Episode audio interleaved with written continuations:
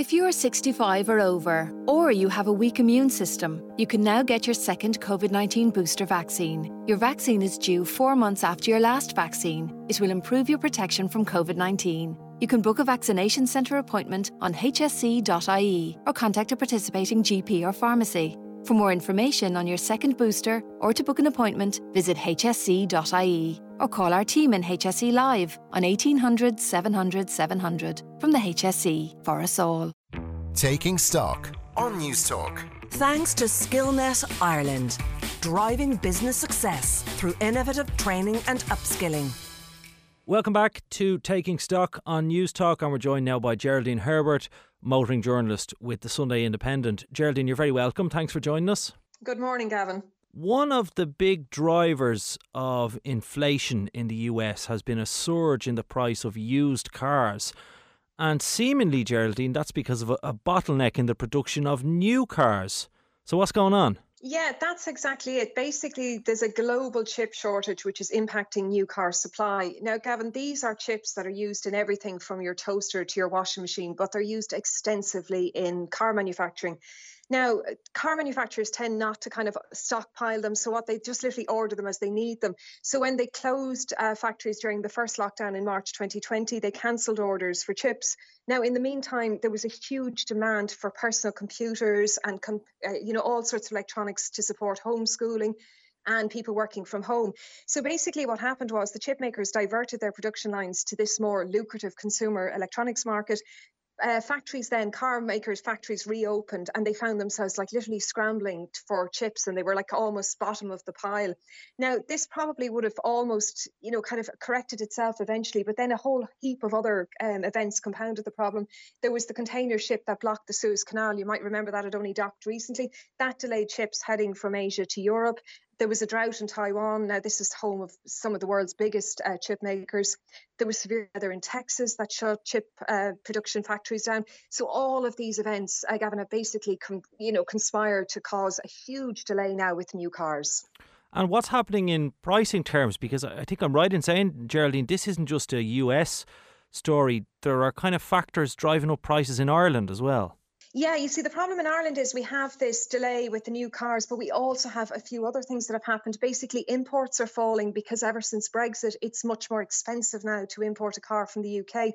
And the UK market, you know, was was quite a substantial one for Irish buyers. So, as I said, imports are still coming in, but they're not coming in in the numbers they were. Also, there's a knock-on effect, obviously, from lockdowns. You know, there's no leased vehicles or car hire coming into the market again. Car hire companies would tend to kind of inject nearly new cars into the market every few months, every six months at least.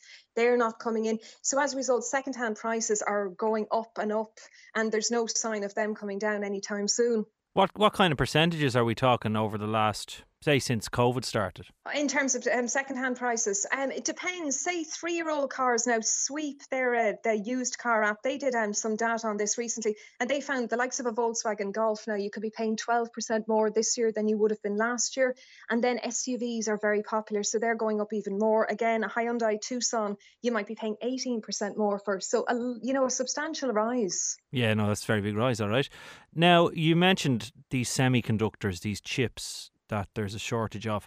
What do they do in cars? Because part of me says, Geraldine, would you not just build a car anyway? Well, no, they can't because these are literally used in everything from steering to anti lock brakes. Like I've heard of car manufacturers in the States actually replacing digital um, speedometers with analog ones because this is the problem they're with. So, literally, these cars cannot come off the production line at the moment. That's where the delay is. And in terms of things like the Internet of Things, you know, hooking the cars up to the Internet and they can do various gimmicks, it's kind, it's kind of important in that stuff as well, isn't it? Oh, yeah. I mean, it's literally used extensively in cars. I mean, they're, they're, cars are almost computers on wheels at this stage stage. So a delay on this, you know, with, with chip shortages is just really bad news. And car makers reckon this will continue till the first quarter of next year. All right. Well, the sooner that gets sorted out, uh, the better. One of the other technologies of the future, of course, when it comes to, to driving, is this concept of self driving cars, or at the very least, sort of assisted driving. And Tesla, Geraldine, is hmm. having a bit of bother at the moment on this front. Yeah, this this could prove to be a really really bad outcome for Tesla. Now, the U.S. Um, car safety regulators have basically opened a formal safety investigation into autopilot. Now, autopilot, as you say, is one of Tesla's driver assistance um, techniques. It's it's basically an advanced cruise control system, but uh, Tesla tend to call it self-driving. But anyway, these uh, vehicles have been involved in 11 crashes since January 2018, and it's predominantly with emergency vehicles that have been stationary and also occur occurring at night. So I think the concern is that there's some sort of a design flaw in autopilot that is is the issue. Now, there's a couple of outcomes from this. Obviously, the, the safety regulators could decide, okay, everything is fine and close uh, close the um, inquiry in a month or two, or they could force a recall, and that would be a very expensive outcome for Tesla because you're talking about over 700,000 cars. Or what probably would even be worse for Elon Musk is they might ask them to overhaul and reconfigure autopilot. So, uh, so there's a lot riding on this investigation at the moment. Yeah, no doubt about that, and it's kind of one of the maybe the, the second biggest uh, selling point that these Teslas have, apart from sort of being electric and cool and whatever, is, is this kind of self driving tech. But um, I just want to delve into this a bit further because, as you mentioned, it really it's kind of assisted driving, and the idea is that the person in the car is still responsible and they're supposed to remain in control. But but yet we've seen these issues where, as you say, th- these cars are, are crashing into cop cars or fire engines or ambulances that are that they encounter on the road. And I just wonder, Geraldine, looking at this, uh, kind of speculating, maybe when you've got a system like this, this Tesla uh, autopilot, it might mean you're a bit more complacent and maybe more inclined to lose concentration. Yeah, I mean this. I mean this isn't the first time that Tesla's autopilot has been on, has come under the, the scrutiny of the U.S. car safety regulators. I, the issue, you see, we still they haven't really determined is it one that the actual capabilities of autopilot are oversold to Tesla buyers, that they actually think they're buying a much more advanced system, or is it simply that people are abusing the system? So I think that has yet to be established. But certainly, I mean, Elon Musk doesn't help the situation. Like he has given demonstrations of autopilot before where he's actually cruised along with his hands off, whereas you're supposed to be, you know, basically your hands should be hovering just, you know, beside the steering wheel. There's no suggestion that this is actually self driving. But again, you know, uh, Elon Musk has always tended to oversell these technologies so I think it's a bit of both, really. You know, it, it's part abuse and part just people thinking they're buying a slightly more capable system than they actually are. This whole concept of self driving or, or assisted driving, is it a bit of a gimmick, do you think, or is it something that's actually going to take off in the future? I think it'll definitely take off because I think the technology to move a car from A to B is already there. That isn't a problem, you know, and it can be done in controlled environments. And if you think about the safety implications, if we could get self driving, I mean, 90% of all accidents are down to human error. If you could reduce accidents by 90%, I mean, it would be so significant. 1.3 million people are killed every year.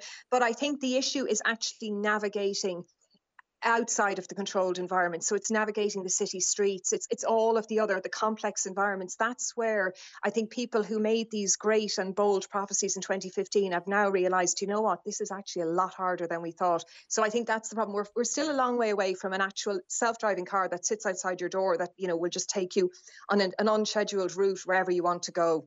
Yeah, so the, the software seems to need a bit of work, as you mentioned, when it comes to those more complex environments. Our, our guest here on Newstalk is Geraldine Herbert, motoring journalist with the Sunday Independent. Want to ask you, Geraldine, about a couple of more general topics about the industry that you'd encounter, I suppose, in, in your day job. And one of the big ones here, of course, is electric cars. And we know that the government has this target of, of having almost a million electric cars on the road by 2030. Now, this year we've sold about 6,000.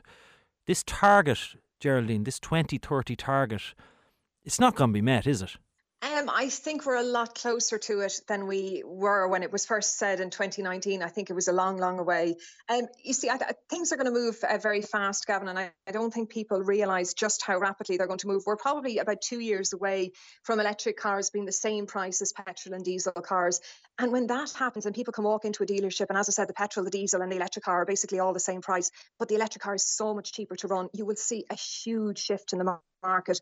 And we know this will happen because if you look at the likes of Norway, where they've actually artificially created this price parity because they heavily penalise petrol and diesel and they very generously subsidise electric cars. And about 70% of the new cars sold are electric. And we will see exactly the same shift in, as I said, about two years' time. Now, whether we'll meet the target, I don't know for definite, but I certainly know that a large proportion of the new cars sold by 2030 are going to be electric. So let's just dig into that a little bit more. You, you think it'll be the price dynamics basically uh, is what's going to shift it in the next couple of years? What, what what's driving that price dynamic? Yeah, you see, there's two issues with price at the moment. There's a lot of electric cars on the road that are well priced, and it's not that that's the issue. But there are cars that where you have an electric version and a petrol version and a diesel version, and there's still a big gap between them. Now that will close when battery costs are reduced, and that is likely to happen, as I said, in the next two years. The other thing is more car manufacturers are moving towards producing electric cars on, a, on an electric only platform, and that's actually just a manufacturing thing, and that reduces costs as well. So these two things, but mainly the battery is where you're going to see the reduction. When this when those battery costs fall, you will then see, you know, price parity across the board. And as I said, then when you factor in just how cheap they are to run, it won't make sense for a lot of people not to go electric. The range anxiety, I suppose, is the the bigger thing, though. I would have thought, and I know obviously we, we've seen examples of cars that have got really, really good ranges now, but it's for that journey across the country, things like that, where you're not sure, you know, where am I going to stop? You have to kind of plan it out. There's a bit of delay involved isn't that going to put people off? Yeah, a few things about that. I suppose a lot of us overestimate how much we drive, so we don't actually drive that much. But yes, if you're going on the long journey, but like most of the brand new electric cars that are coming on stream at the moment have over 300 kilometers, and a lot of them are at four 450 at this stage. So that will take you fairly, like that'll take you more or less across the country or do your longest route. Now, the other thing as well is the ESB are investing 20 million in the infrastructure, you know, the, the, public charging network around the country. And they will have some of these really fast hubs, which will give you basically 100 kilometers in about six minutes even the fast chargers do about 80% in about 20 30 minutes. So i mean you know most people who are traveling across the country they're probably going to stop at some stage for a cup of coffee. Or it certainly wouldn't be a huge burden to do that. So even if you're in a car that has only you know 250 kilometers of range or whatever you're still probably going to do most of that journey fairly okay. As i said the esb though are investing heavily in the network and over the next year or two we will see the benefits of that. What about the size of the fleet geraldine? Because as well as this drive to get more electric cars, we also are seeing all these calls to take cars out of towns, out of cities, and have more public transport. And it kind of makes me think, well, if you can't drive your car into the town or into the city, or, or at least it's more difficult, that's not really an incentive to go electric. Yeah, absolutely. But I suppose if they, if I mean, there is talk about congestion charges and low emission zones, and I suppose there are cars that you can, then electric cars are the ones that you can take into the city. But I think overall, over the next decade, we are going to see a big change in car ownership as well. I mean, we're probably likely to see a sort of Netflix or Spotify approach to car ownership. It certainly started happening in the UK. You know, I mean, it doesn't make sense for a lot of people to own a car when it sits for 23 hours a day on your in your driveway. So I think you know we're going to see that sort of a, a, changing mentality in terms of car ownership and see more of the sort of GoCars and the car share and all of that idea as well. So that will take a lot of cars off the road. I think you're you're definitely right about that, and it'll probably be driven by younger people. But I, I, I would suggest it would go even further because we have seen fewer young people taking out driving licenses as well, uh, sort of in Western countries. If you look at the US, for example, about half of 17 year olds had a licence in 1983, but by 2017 it was down to a quarter. And then in the UK, if we look at those aged 17 to 20, 48% had a licence in the early 90s, but by 2014 it was 29%. So it seems, Geraldine, that young people are driving less or less interested in driving than they used to be. Yeah, absolutely. That's been replicated in the UK as well. So definitely we see that and these are probably a whole generation that just won't, as you say, never mind not own a car or have access to a car. They won't even want to bother because they won't even know how to drive. So, yeah, that's definitely happening. I suppose as we see more and more people and moving into cities and they're anticipating that, you know, the, the population will be shifting towards urban environments much, much more over the next decade as well. People won't, I mean, you get, again, as you say, you know, cities are not particularly car friendly places and they certainly won't be in the next decade. So it'll be, you know, public transport and the like that the young people will rely on. Have you seen any, evidence that the big shift that we've seen to remote working in the pandemic has maybe lessened demand as well? Because some people were saying that if people, you know, if they don't need it for the commute anymore, maybe they can just live without a car. Yeah, I mean that's been a funny one really because I haven't I haven't heard of any sort of anecdotal evidence that that's the case. What I have heard is actually more cars being bought in some respects for for uh, particularly uh, third level students because they are not living on campus anymore, so they need transport to go up maybe once a week or whatever. Um, to lectures or to just pop in or whatever. So because they weren't spending a big chunk on rent, they were actually spending it on second-hand cars. So there was kind of a surge in that. Whether this will continue, I mean, it, it, I suppose we, it remains to be seen whether we'll all stay working from home when people have the opportunity of returning to the office. You know, I know a lot of people who have just are worn out with working from home at this stage. The novelty is well and truly gone, but whether or not that'll be replicated and we'll stay like this, it just, I think that you know the jury is out on yeah. that one got to wait and see. Obviously, there is a lot of pandemic savings built up, so one might suspect some of them uh, would go on cars. But but as you mentioned, we'll have to wait and see. Last thing I want to ask you then is to kind of sum all this up. So if we're looking at a future where, you know, maybe we've got fewer people buying cars than we had in the past, what does that mean for the manufacturers? What do you think a car manufacturer has to do to make their vehicle attractive uh, to, to people in the future? What are the cars that we're all driving going to look like? Well, I think this is going to be a big challenge for car manufacturers, particularly if we go to sort of the Netflix approach where, you know, you get the SUV if you're going down the country and you only have the small city car if you, you know, for a run around or whatever, is how to make this pay. And I think it's one of the things that most car manufacturers are scratching their head with at the moment. Um, you know, I think a lot of them are at the moment have no option but to go with the, the electric car um, drive. This CO2 um, regulations in Europe are forced forcing their hand on this one. They're probably moving a little faster than they had hoped. So I think that is going to take up a lot of their time and their uh, resources and effort for the next few years. But I think in the long term, it is going to be a huge challenge as to how do you make um, car manufacturing profitable in the future. Yeah, big. Well, obviously a lot of consolidation going on, so they seem to be going for scale, but uh, definitely a challenging period ahead for these guys. Uh, okay, we leave it there. Geraldine Herbert, motoring journalist with the Sunday Independent. Thanks very much for being with us. Thanks, Gavin.